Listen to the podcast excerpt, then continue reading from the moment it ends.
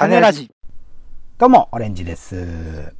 お出かけするときはいつも水筒に麦茶を持って出歩くタイプです。ポンです。世の中全部種しよう種ラジよろしくお願いします。種にしよう。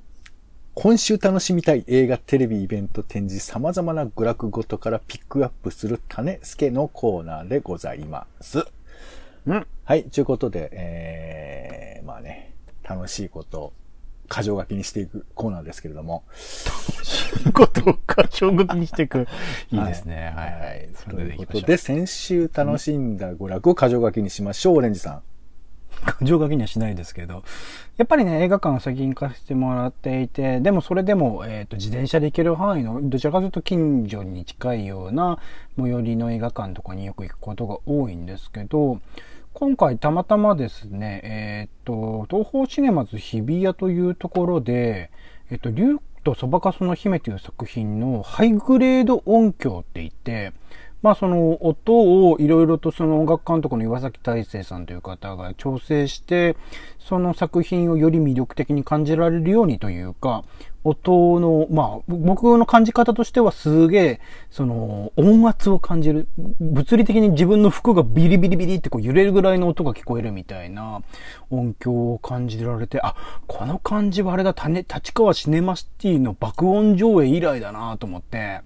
なかなか最近、昔はね、立川とか気軽に行けてた頃は、それこそ1ヶ月に1回ぐらい行ってた時期もあったぐらい、好きな劇場だったりしたので、やっぱこの音響っていう、まあもちろんその、えっ、と、有楽町、同じ有楽町だとドルビーシネマとかね、丸の内、えーピカデリーにあったりしますけど、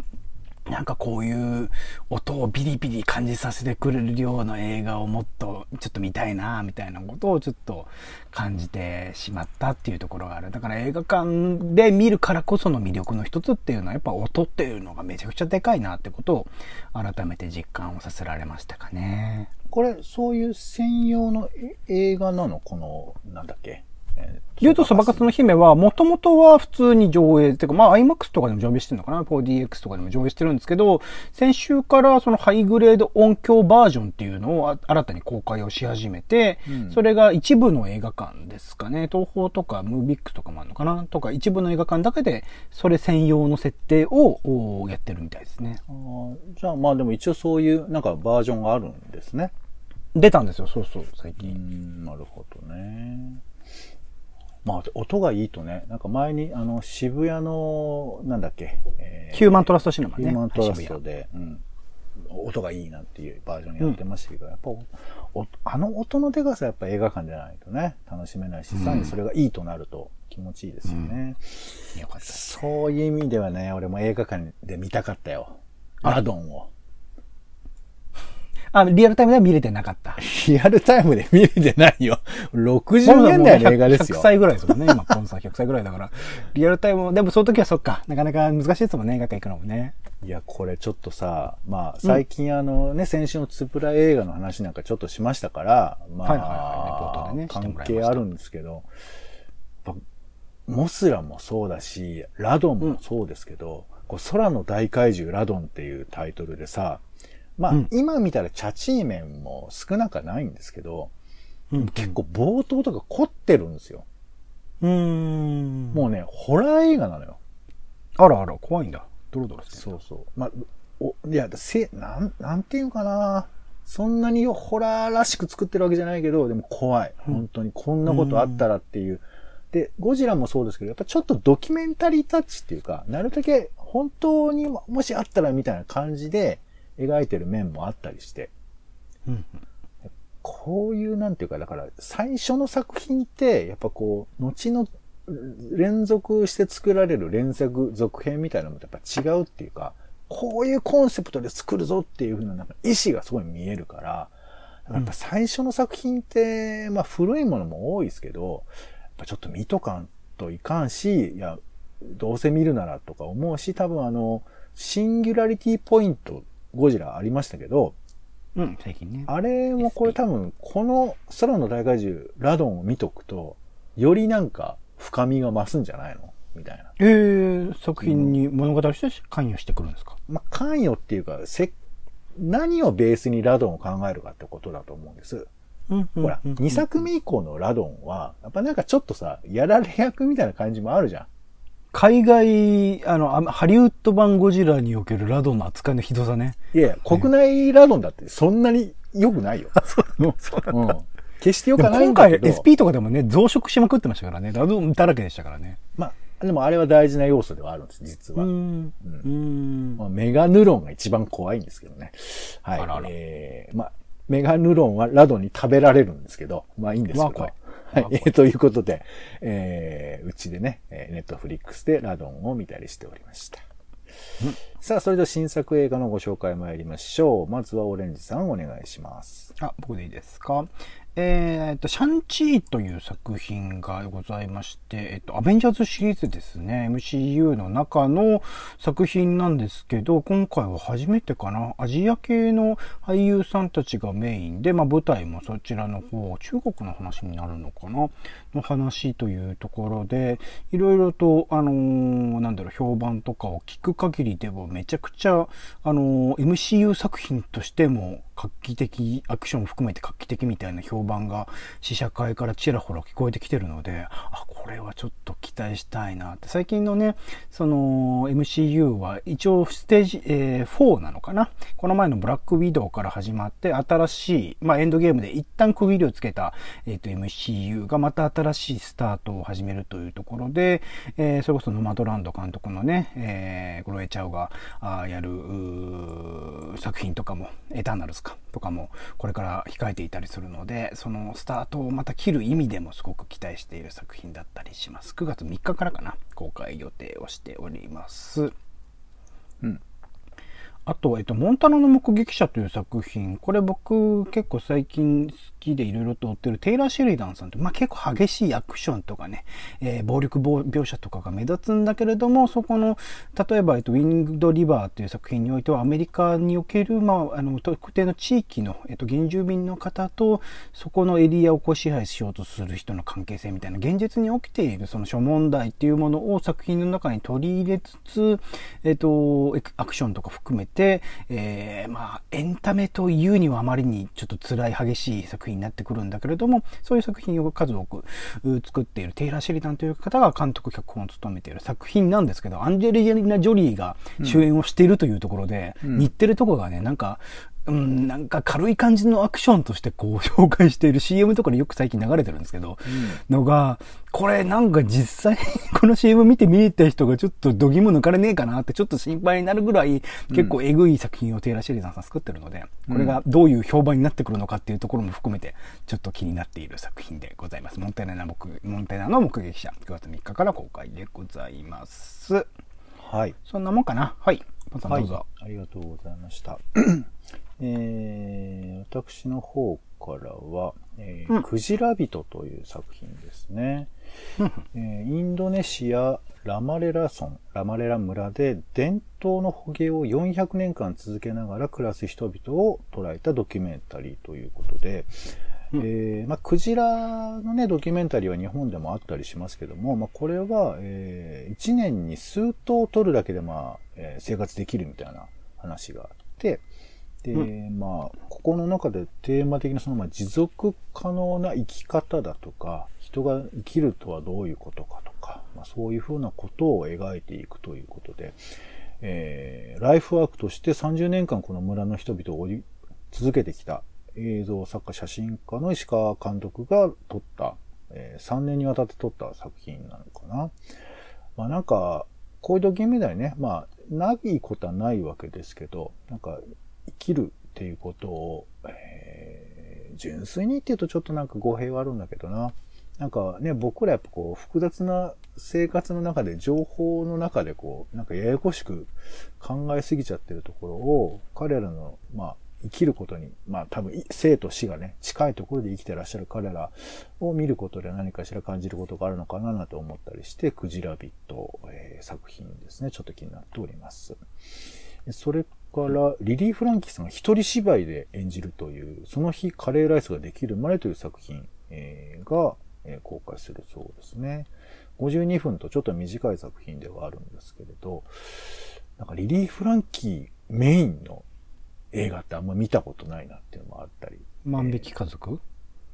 まあメインで、まあ主役じゃないよね。一人じゃないね。家族が主役だからね。だからちょっとフランキーずっと見ててどうなんだろうっていう感じもありますけど、まあ、すでも意外とそういうのってね、あの、新しいフランキーさんの魅力が、リリーさんの魅力がわかるのかな基本的にリリーさんっていう人が多いですけどね。はい。どっちも 適当につけただけだろ。まあいいや。弟子の吉田剛さんとかね。はい。そうはいですね。リリーさんっていうね。なって思いますので、えー、これ SET のもともとお芝居だそうですね。はい。バイクセントリックシアター。はい。えーその日、カレーライスができるまでという作品でした。はい。えー、以上でございます。では次、気になる名画座行きましょう。オレンジさん。今週の気になるメガ座は、テケテケテケテケテケでーん。目黒シネマさんでございます。9月4日から10日、えーわらわらで一人イグモと南極料理人の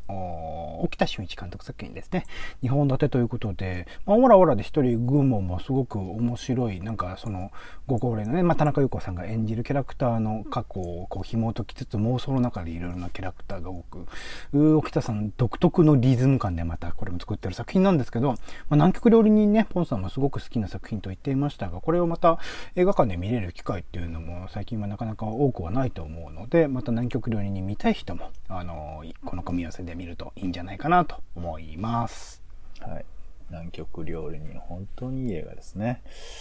えーでは、お家で見れる家映画ですね、ご紹介しましょう。えー今回は、えー NHKBS シネマで、えー放送されます、クリント・イーストウッド主演の運び屋ですね。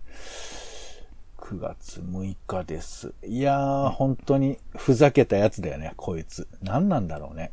おじいちゃんおじいちゃんってどう思います？おじいちゃんの生き方って。どういうこと？え俺の、イーストウッドからおじいちゃんの生き方はこう、なんていうの、一般化はできないんですよ。結構特殊なおじいちゃんですよ、いや、だけど、この破天荒なおじいちゃんって言うと、まあそうだけどさ、自分が80とかになってさ、こういうことやる、やるかね？まあでもなんていうの、いつの間にかそうなっていて、そこにまあ乗っかっていくみたいなところっていうのを、うんなかなかその、ご高齢になって、それこそまあ88歳とかっていう設定だったかな、あれになるっていうのは、なんか、すげえなと思いましたけどね、僕はこれ見てて。そう、まあでもすごいなってちょっとまず思っちゃうよ。笑っちゃうというかね。うんまあなんか、本当にいたんですからね、この人ね。そう。まあだから重なるよね。本人の意味にもあるし、本当にいたんだっていうのもあるし、そういう。最後のでも、あの、なんか、言うなっつうのおい気をつけてすごいいいんですよね。この人すぐ全部言うからねはいではあと、えっ、と、もっくんがね、出てた、えーファンシーダンスという映画が、えー、スボー、スオ監督のね、映画を楽しんで、えーこれがね、9月7日に、えー放送されますので、こちらもチェックしてみてください。さあ、それでは気になるテレビです。えー9月4日ですね、えー終戦ドラマ、仕方なかったと言うてはいかんのです。という作品です。太平洋戦争末期、帝国大学の医師たちにより、アメリカ人、えーアメリカ兵捕虜への実験手術が行われた。己と向き合う医師がたどり着く本当の罪とは？ということで、えー、妻夫木さんとか、青井優さんとか、えー、鶴見慎吾とかね、いろいろ出てまいりますけども。長山健とか読めなかったのかな？うん。長山健 T。はい。えー、それからですね、えー、レギュラー番組への道ということで、えー、決め方大図鑑というね、社会の様々なルールについて考えようということで、えー今回は回転寿司どれ食べるかとかね、図書館でどの本を選ぶかとか、スカイツリーの、あ、ライティングなんだ。はあ、はあはあはー回転寿司の順番、図書館の購入する本の選択、ね、それからライティング、えースカイツリーのライティングツインで迫るそうですよ。はい、ありがとうございま。いいですすね。そし NHK は新番組のセンスがいい。えーね、まあ、レギュラーになるかどうかっていうところではあるんですけどね。はい。えー、それからですね、え民放のことかな。えー、オンライン展示アーカイブで、えー、石岡英子さんの血が汗が涙がデザインできるかということで、えー、デザイナーの石岡さんの展示がなんかインターネットで今、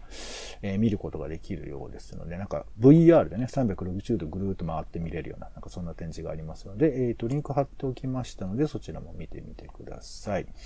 では、えー、気になるイベントですね。えー、まずはこちらです。インディーズゲームイベント、ビットサミットザ、えー、これ何？エイスビット。8周年ってことなのかな、えー、毎年京都で開催されている日本最大級のインディーゲームの祭典ということで、まあ面白いね、ゲームを海外に発信していくという趣旨のもとに、2012年後半に発足したということでして、まあすごい毎回ね、規模があって、で、あの、今回も会場で一応、あの、何 ?B2B 向けというか、には行われるみたいですけど、まあ、オンラインで楽しむことができますので、YouTube でね、えー、皆さんは見ることができると。9月2日と3日に10時から、えー、まあ、多分アーカイブもあるのかな？えっ、ー、と、YouTube で配信されますので、ちょっと見てみてください。これ、いわゆるテレビゲーム、ビデオゲームですよね。えっ、ー、と、テレビゲームっていうか、まあ、そうね、あの、PC ゲームなんかも含めてだと思いますけど、うん、えー、そういうテーブルゲーム的なもんじゃないとですね。そうですね。テーブルゲームじゃなくて、まあ、あのー、コンピューターゲームっていうことですわね。うん、で、さらにそれの、なんか、似たようなイベントで、この前夜祭的なことで遊ぶ、えー、インサイドショーケースっていう、2021っていうイベントが行われます。これも60タイトルぐらいがバーっとご紹介されるようなイベントだそうなので、これも YouTube でね、見れるそうです。遊ぶインディーショーケースかな。はい、遊ぶインディーショーケース。あ、インサイドちゃったね。遊ぶインディーショーケースですね。うんはい。えーと、それからですね、えー、トークイベント、コロナ禍を生きるヨルダンにおけるシリア難民の今という JICA さんのイベントが行われます。えー、まあなんか月間特集ということでこういうのが定期的に行われているのかな。えー、9月4日土曜日4時から、えー、オンラインで行われますので、まあ申し込み、えー、したい人はしていただいて。あとあの、えー、実際に JICA のね、えー、市ヶ谷ビルで、えー、なんかいろいろ関連展示、ヨルダンで生きる、えー、シリア難民の子供と女性というね、展示なんかも行われているそうですよ。それから、えー、9月5日です。日本自殺予防シンポジウムというのがあって、えー、主催、日本命の電話連盟主催、えー、ごめんなさい、え、主催が命の電話連盟だそうですが、ここで命の電話の50年、自殺予防の50年、コロナ禍を超えて、東京命の電話50周年を祝してというふうな、えー、講演というかトークが行われるようですね。え我が国の自殺対策対策についてとか、え自殺対策の50年に学ぶこととか、えいうことで、まあ、9月はね、休み明けということでそういう方が増えるということもあります。えー、まあ、自分のことでないと、えー、切り離すこともできないようなことなので、まあ、このコロナ禍も含めてね、考えることが多い時期でもありますので、まあ、こういうのをちょっと見てね、勉強してもいいのかななんていうふうに思います。はい。では展示行きましょうか、オレンジさん。えー、村田沙耶香のユートピア、正常の構造と暴力、ダイアログ・ドビット・シュリグリーが、えー、金内哲平というところで、うん、まあ、村田沙耶香さんというですね、えっと、小説家の方がいらっしゃって、その方の、えっと、代表作といいかな、一般的な認知をされている作品として、コンビニ人間という小説ございます。芥川賞も取りました。これのカバーが結構特徴的なアート作品になっておりまして、これを作ったのがイギリス人アーティストのデイビッド・シュリグリーさんと、日本の金内哲平平さんのお二人なんですが、えー、その方たちの作品の展示ということで、ユートピアとディストピアとは何かみたいなところとか、結構気になるテーマのものが多かったりするので、村田沙耶香さん作品、まあだからなかなか小説家の作品をベースとしてね、こういう展示が行われてるのもそんなに多い機会ではないと思うので、興味あったらぜひぜひチェックしてみてくださいっていうのと、うん、あと金口哲平さん同じく、えっ、ー、と同じ、えー、とこれは8月の20日か。ら同じ時期か、まあほぼほぼ同時開催みたいなところで意識的にやってるようなんですが、うん、SF という展示もやっていらっしゃいます。さっきのはえーと、ジャイルギャラリーという表参道なんですけど、こっちは、えーと、リコーアートギャラリーというところ、銀座にあるみたいですね。ここのギャラリーで、えー、個展みたいな形で金内哲平さんの作品、新作も含めて公開をされるそうなので、興味ある人はセットで行ってみるといい。まあ、なかなかね、表参道から銀座って行きにくいかもしれないですが、セットで行ってみるといいんじゃないかなと思います。はい、ありがとうございました。えー、っと、私からは、えー、写真展ですね、えー、宮島茂樹さんの忘れられた香港ということで、香港で、まあ、近年起こっていることを捉えた写真展がニコンサロンで9月13日まで行われています。それから、明治大学の、米沢記念図書館でですね、初めてのバンドデシネ展というこ、フランス語圏の漫画のことですよね。あの独特な画風の、えー、漫画の紹介がされているそうなので、えー、どんなもんなのかなって知るにはいい展示かなと思います。こちらの方が9月20日まで行われています。初めてのバンドデシネ展ですね。はい。ということで、種ラジ種付けでございました。好きなイベントなど、えー、チェックしてみてください。お相手は、えー、まだゴジラ怪獣ブーム続きます。ポンと。オレンジでした。種ラジ、また